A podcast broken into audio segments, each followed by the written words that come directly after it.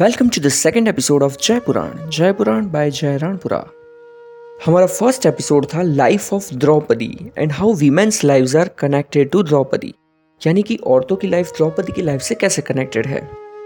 In this episode I have come up with some aspects of life of Ram and how an ideal man should be एक आदर्श पुरुष कैसा होना चाहिए? Why Ram is an ideal man Ram एक आदर्श पुरुष क्यों है? जब हम भगवान श्री राम की बात करते हैं, तब हमारे मन में सबसे पहले एक ही चीज़ आती है, मर्यादा पुरुषोत्तम। पुरुषों में उत्तम। उनके जीवन के ऐसे कौन से एस्पेक्ट्स हैं जो उनको पुरुषोत्तम बनाते हैं? ऑलवेज रिमेंबर कोई जन्म से महान नहीं होता, कर्म से महान होता है। राम जी जन्म से क्षत्रिय थे, राजा बनना तय था, वनवास भी सह चुके थे। और फिर भी उनके वर्तन और आचरण में कहीं कोई फ़र्क नहीं। आपके आदर्श ही आपको आदर्श पुरुष बनाते हैं। Let's analyze the different aspects of Ram's life Ram an ideal man teaches us how man should follow the principles Ram एक आदर्श पुरुष, हमें ये सिखाते हैं कि हमें अपने सिद्धांत को कैसे फॉलो करना चाहिए। सबसे पहले, आइडियल सन एंड स्टूडेंट, यानी आदर्श पुत्र और विद्यार्थी। सबसे पहले कहानियाँ यही कहती है कि राम जब गुरुकुल में पढ़ाई करने गए थे, तब वो काफ़ी होशियार थे और तेजस्वी विद्यार्थी थे। और ऑफ़ कोर्स आज्ञाकारी भी। He was so talented that उनकी शिक्षा पूरी होने पर गुरु विश्वामित्र ने असुरों का नाश करने के लिए उनको और लक्ष्मण को चुना और अपने साथ ले गए। उनके गुरु ने उनमें विश्वास जताया। अब बात आती है आदर्श बेटे बनने की तो राम ने वो फ़र्ज़ भी निभाया। बींग अ सन हमारी पहली रिस्पॉन्सिबिलिटी ये है कि we take over father's responsibility and follow what he commands हम पिता की सारी ज़िम्मेदारी उठाएँ और उनके आदेश का पालन करें। राम ने ये दोनों बिना सवाल किए किया। जब उनको शादी के बाद राज्याभिषेक करके राजा बनाना था और पूरे अयोध्या की ज़िम्मेदारी उठानी थी ही अग्रेड विदाउट क्वेश्चन अब बहुत से लोग कहेंगे कि राजा बनने के लिए कौन मना करेगा? लेकिन राजा की पदवी के साथ राज्य की ज़िम्मेदारी भी आती है। दूसरा था पिताजी का आदेश। जिस दिन राजा बनना था, उस दिन सुबह आदेश मिला चौदह वर्ष के वनवास का। बिना कुछ पूछे, बिना किसी आर्ग्यूमेंट के वो वनवास जाने को तैयार हो गए। हमने कभी अपने पिता की बात को बिना पूछे माना है? सोचिए। दूसरा, ideal brother to his brothers, यानी आदर्श भाई अपने छोटे भाइयों के लिए। Ram was an elder brother, यानी कि सबसे बड़ा भाई। उन्होंने गुरुकुल से लेके बड़े होने तक और बड़े होने के बाद भी अपने छोटे भाइयों का ध्यान रखा है। Initially he was not ready कि लक्ष्मण उनके साथ वनवास आए but for sake of love and devotion उन्होंने लक्ष्मण को अपने साथ आने दिया। इन एडिशन हिज थ्रोन उनकी राजगद्दी छीन गई और भरत को चली गई। He did not even raise a question on that बल्कि वो खुश थे कि उनका छोटा भाई राजा बन रहा है। हम में से कितने लोग अपने भाई बहन की तरक्की देख के खुश होते हैं, जब हम खुद तरक्की नहीं कर रहे या किसी एवरेज लेवल पे है। Ideal brother to his sister यानी आदर्श भाई अपनी बड़ी बहन के लिए। हम में से बहुत कम लोग जानते हैं कि राम से पहले कौशल्या ने एक पुत्री को जन्म दिया था, जिसका नाम था शांता। शांता को अंग नाम के प्रदेश के राजा ने गोद लिया था और शांता की शादी एक ऋषि से कर दी गई थी। इसके पीछे अलग अलग कहानियाँ हैं, लेकिन एक कहानी ऐसी है कि जब राम को ज्ञात हुआ इस बारे में तो उन्होंने शांता से मिलने की इच्छा जताई। शांता जो महल और माता पिता त्याग चुकी थी, उन्होंने वहाँ आने से मना कर दिया।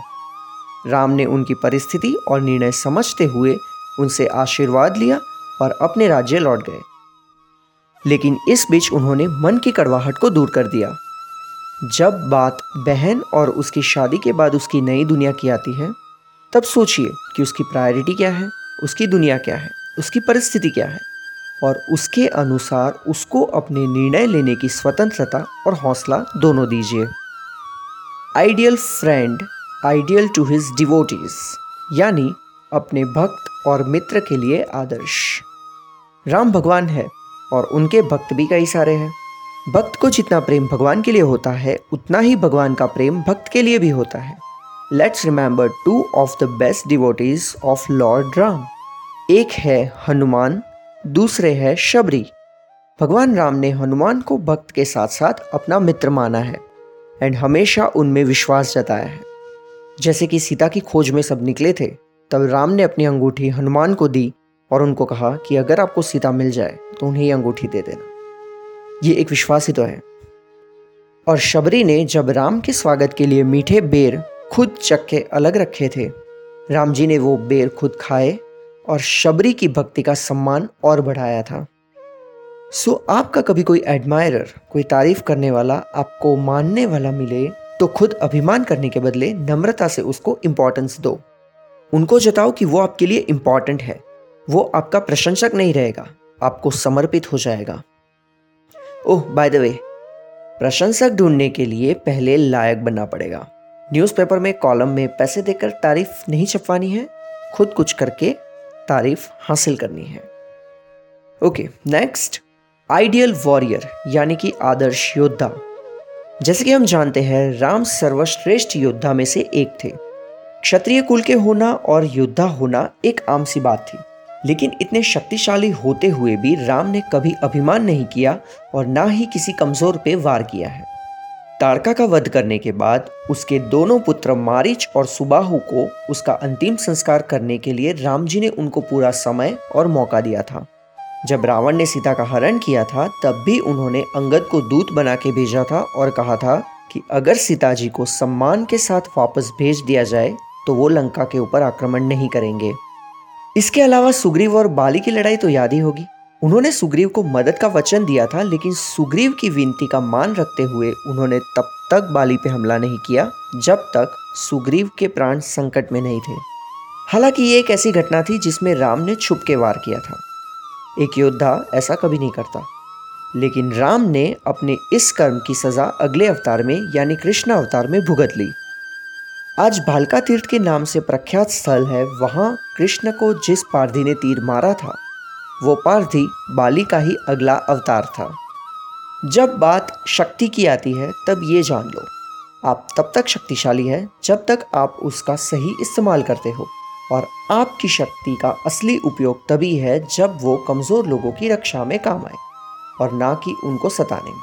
सही मायने में आप वीर तभी हो जब आप में हमला करने की शक्ति हो, लेकिन आप वहाँ क्षमा कर दे।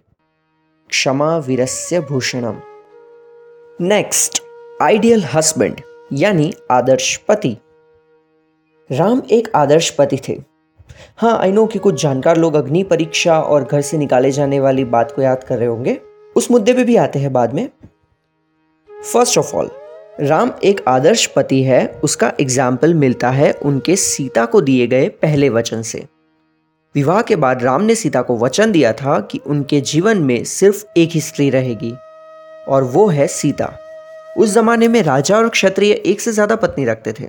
नियरेस्ट एग्ज़ाम्पल राम के पिता राजा दशरथ, जिनकी तीन रानी थी। लेकिन राम जी ने सीता को एक पत्नीत्व का वचन दिया और निभाया भी।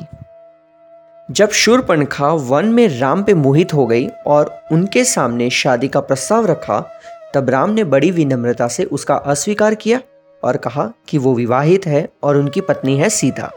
जब सीता को अयोध्या से निकाला गया, तब भी वो वर्षों तक अकेले रहे थे और कभी दूसरी स्त्री का सहवास स्वीकारना तो दूर उसके बारे में सोचा भी नहीं था।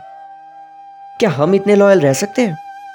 Loyalty is not so easy लेकिन मार्क दिस वर्ड्स, चीट करने के बाद जब रियलाइजेशन होता है, वो गिल्ट भी किसी सजा से कम नहीं होती। अब आगे बढ़ते हैं वनवास की तरफ़। जब सीता ने वो सुवर्ण मृग मांगा था आप में से कई लोग ये सोचेंगे कि वो सुवर्ण मृग लेने ना गए होते तो इतनी बड़ी रामायण और इतना लंबा विरह ना होता। लेकिन सोचिए, आपका विवाह हुआ। आपकी पत्नी ने आपसे कुछ नहीं मांगा। आपके वनवास में खुद महल और सुख शांति त्याग करके आपके साथ चली आई। आपके दुख को अपना लिया। और ऐसे में एक छोटी सी इच्छा वो प्रकट करे तो आप वो पूरी करने के लिए हर संभव कोशिश करेंगे या नहीं? बस यही से उसका जवाब मिल जाता है।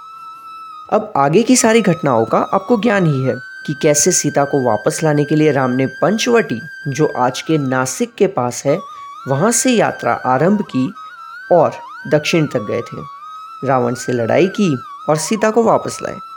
खैर, ये तो हर कोई करेगा। लेकिन ये जो तुम्हारे लिए मैं कुछ भी कर सकता हूँ कि भावना है ना, और उसको सार्थक करके दिखाना यही प्रेम है। अब आते हैं सीता की अग्नि परीक्षा पे। लोग ये कहते हैं कि सीता इतने समय लंका में रह के आए थे तो उनकी पवित्रता को साबित करने के लिए उनको अग्नि परीक्षा देनी पड़ी थी। लेकिन आप में से हार्डली कोई ये जानता होगा कि इसकी एक और कहानी भी है। एक लेजेंड कहती है कि जब रावण ने सीता का हरण किया था, तब अग्नि देवता ने सीता का एक इल्यूजनरी यानी कि भ्रमित कर देने वाला स्वरूप, माया सीता या छाया सीता बनाया था, जिसको रावण सीता समझ के हरण करके ले गया और असली सीता उस समय के दौरान अग्नि में छुपे हुए थे। जब राम ने सीता को अग्नि परीक्षा देने के लिए कहा, तब माया सीता ने अग्नि में प्रवेश किया और असली सीता वहाँ से बाहर आ गए। एक लेजेंड कहती है कि माया सीता अग्नि में समा गई और दूसरी कहानी कहती है कि माया सीता ने अगले युग में द्रौपदी बन के अग्नि से जन्म लिया। अब कहानी के हिसाब से राम जी माया सीता की सच्चाई जानते थे और इसलिए उन्होंने सीता को अपनी अग्नि परीक्षा देने के लिए कहा। इस कहानी को फॉलो करें तो एक मतलब ये भी है कि राम ने पूरा ध्यान रखा कि माया सीता रावण के बंधन से मुक्त हो और राम ने यह भी ध्यान रखा कि माया सीता उसकी असली पत्नी नहीं है तो वो उनको अयोध्या ना ले जाए। आदर्शवादी बनना और आदर्श फॉलो करना इतना आसान नहीं है। अब आगे बढ़ते हैं। आइडियल किंग, राजधर्म, यानी आदर्श राजा और राजधर्म का पालन। अब आते हैं उस हिस्से पे जहाँ राम ने सीता का त्याग किया था और उनको अयोध्या से निष्कासित किया था। जब राम और सीता वनवास से लौटे, तब राम को राजा बनाया गया और सीता उनकी रानी बनी। वहीवट और राज कारोबार बहुत अच्छे से चल रहा था, इसीलिए आज कहावत है ना, राम राज्य और प्रजा सुखी। लेकिन एक अच्छा राजा हर एक को खुश नहीं रख पाता। आप हर मेढक को एक ही तराजू पे नहीं तोल सकते। इसी प्रकार अयोध्या के कुछ लोग सीता के रानी बनने पे खुश नहीं थे, क्योंकि वो इतने समय लंका में रह के आए थे। सीधी सी बात है, उनकी पवित्रता पे सवाल उठाए जा रहे थे। एक बार एक धोबी ने अपनी पत्नी, जो एक पूरी रात घर नहीं आई थी, उसको ये कह के निकाल दिया और छोड़ दिया कि मैं राम की तरह कायर नहीं जो रात भर घर ना आए ऐसी पत्नी को वापस घर में लूँ। यहाँ से लोकल लोगों में सीता को रानी बनाने के डिसीज़न को लेकर और उनकी पवित्रता के बारे में चर्चा शुरू हुई और सीता के ऊपर उठते प्रश्न का जवाब सुनने के लिए जैसे प्रजा तैयारी नहीं थी राम ने लक्ष्मण से कहा कि एक राजा होने के नाते प्रजा को खुश रखना और संतुष्ट रखना उनका कर्तव्य है लेकिन इससे ज़्यादा महत्व की बात यह है कि सीता की पवित्रता किसी भी प्रकार की अफवाह और लोगों के गप से कई ज़्यादा ऊपर है। इसलिए उन्होंने लक्ष्मण को आदेश दिया कि सीता को अयोध्या के बाहर किसी स्थान पे छोड़ाए। इस वक्त सीता गर्भवती थी। ये होने के पीछे भी एक शाप कारण बना। एक लेजेंड कहती है कि बचपन में ऋषि वाल्मीकि के आश्रम से सीता तोता और तोती की जोड़ी अपने साथ ले आई थी। वो तोता और तोती ऋषि वाल्मीकि के आश्रम से सुनी राम की कहानी की बात कर रहे थे और सीता, जो पक्षियों की भाषा जानती थी, वो उन्हें अपने साथ ले आई। तोते और तोती ने विनती की कि उनको वापस आश्रम जाने दिया जाए, क्योंकि तोती गर्भवती थी। लेकिन सीता ने सिर्फ़ तोते को जाने दिया और उसके विरह में तोती की मृत्यु हो गई। तोते ने सीता को ये शाप दिया कि उसे भी ऐसी स्थिति में अपने पति का वियोग सहना पड़ेगा। कहानी कहती है कि वो तोते ने धोबी बन के दूसरा जन्म लिया था। राम ने जब सीता को अयोध्या से निकाला, तब वो भी खुश नहीं रहे होंगे, लेकिन उन्होंने इतना कड़ा डिसीज़न लिया हालाँकि आप चाहो तो इसका विरोध कर सकते हो। इसमें कोई बुराई नहीं है। सबकी अपनी सोच होनी चाहिए। राम जी के राजधर्म का एक और उदाहरण तब मिलता है जब वो दशरथ के आदेश का पालन करते हुए वन में चले जाते हैं और जब भरत उन्हें मनाने आते हैं, तब वो भरत को अगला राजा होने के नाते राज्य संभालने को कहते हैं। यहाँ उनका राज्य के प्रति प्रेम दिखता है कि राजा कोई भी हो, राज्य का कारभार सही से चलना चाहिए। अब आता है वनवास और वर्च्यू यानी कि गुण। राम जी के वनवास से उनके कुछ गुणों का पता चल जाता है। जैसे, वचनबद्धता। पिता का माता कैकेयी को दिया हुआ वचन उन्होंने खुद निभाने के लिए दुख उठाना स्वीकार किया। आज्ञा पालन बिना कोई सवाल किए माता और पिता की आज्ञा का पालन किया। निर्णय शक्ति। त्वरित निर्णय लिया कि वनवास की आज्ञा मिली है तो वो तुरंत ही जाएँगे और भरत ही राजा बनेगा और वो राज्य संभालने के काबिल भी है। सेक्रीफाइस यानी कि त्याग। इतना बड़ा त्याग करने में उनको जरा सा भी दुख नहीं हुआ। परिस्थिति का स्वीकार। जहाँ आप राजा बनने वाले हो, उसके बदले आपको राज्य छोड़ना पड़ता है। यानी परिस्थिति कभी भी बदल सकती है। मानसिक स्थिरता। विकट परिस्थिति आने पर भी वो शांत और संयमित थे। दृढ़ता। जब इस निर्णय का स्वीकार हो गया तो वो दृढ़ थे कि उनको चौदह वर्षों का वनवास पूरा करना है। ये सारे गुण होना डेवलप करना या उसको फॉलो करना सच में महानता चाहिए इसके लिए। ये बातें शायद सुनने में अच्छी लगती है है ना? पालन करना उतना ही मुश्किल है। ट्रस्ट मी सिर्फ़ एक दिन अपना गुस्सा छोड़ के शांति प्रिय बन के देखिए। मैं भी नहीं कर पाता। महान बनना डेस्टिनेशन नहीं है जर्नी है। ये लाइफ टाइम का सफ़र है जिसमें आप रोज़ अपने आप को इम्प्रूव करते हैं और आगे बढ़ते हैं। गलतियाँ होती है, सबसे होती है। लेकिन उसका एक्सेप्टेंस रिपेंट एंड रेक्टिफिकेशन होना चाहिए। एक्सेप्टेंस यानी स्वीकार रिपेंट यानी प्रायश्चित और रेक्टिफिकेशन यानी सुधारना यही आपको उस गलती से कुछ सिखा सकता है। This Ramnavami, you can start taking small steps towards being Purushottam. So please stay tuned this May 1st यानी कि इस मई महीने की पहली तारीख को जय पुराण के दोनों एपिसोड और आने वाले एपिसोड्स के लिए मैं एक सरप्राइज़ लेके आ रहा हूँ mark the date keep following me and share with your beloved ones. Also, I will see you in the next episode with new topic. Until then, keep listening to Jai Puran.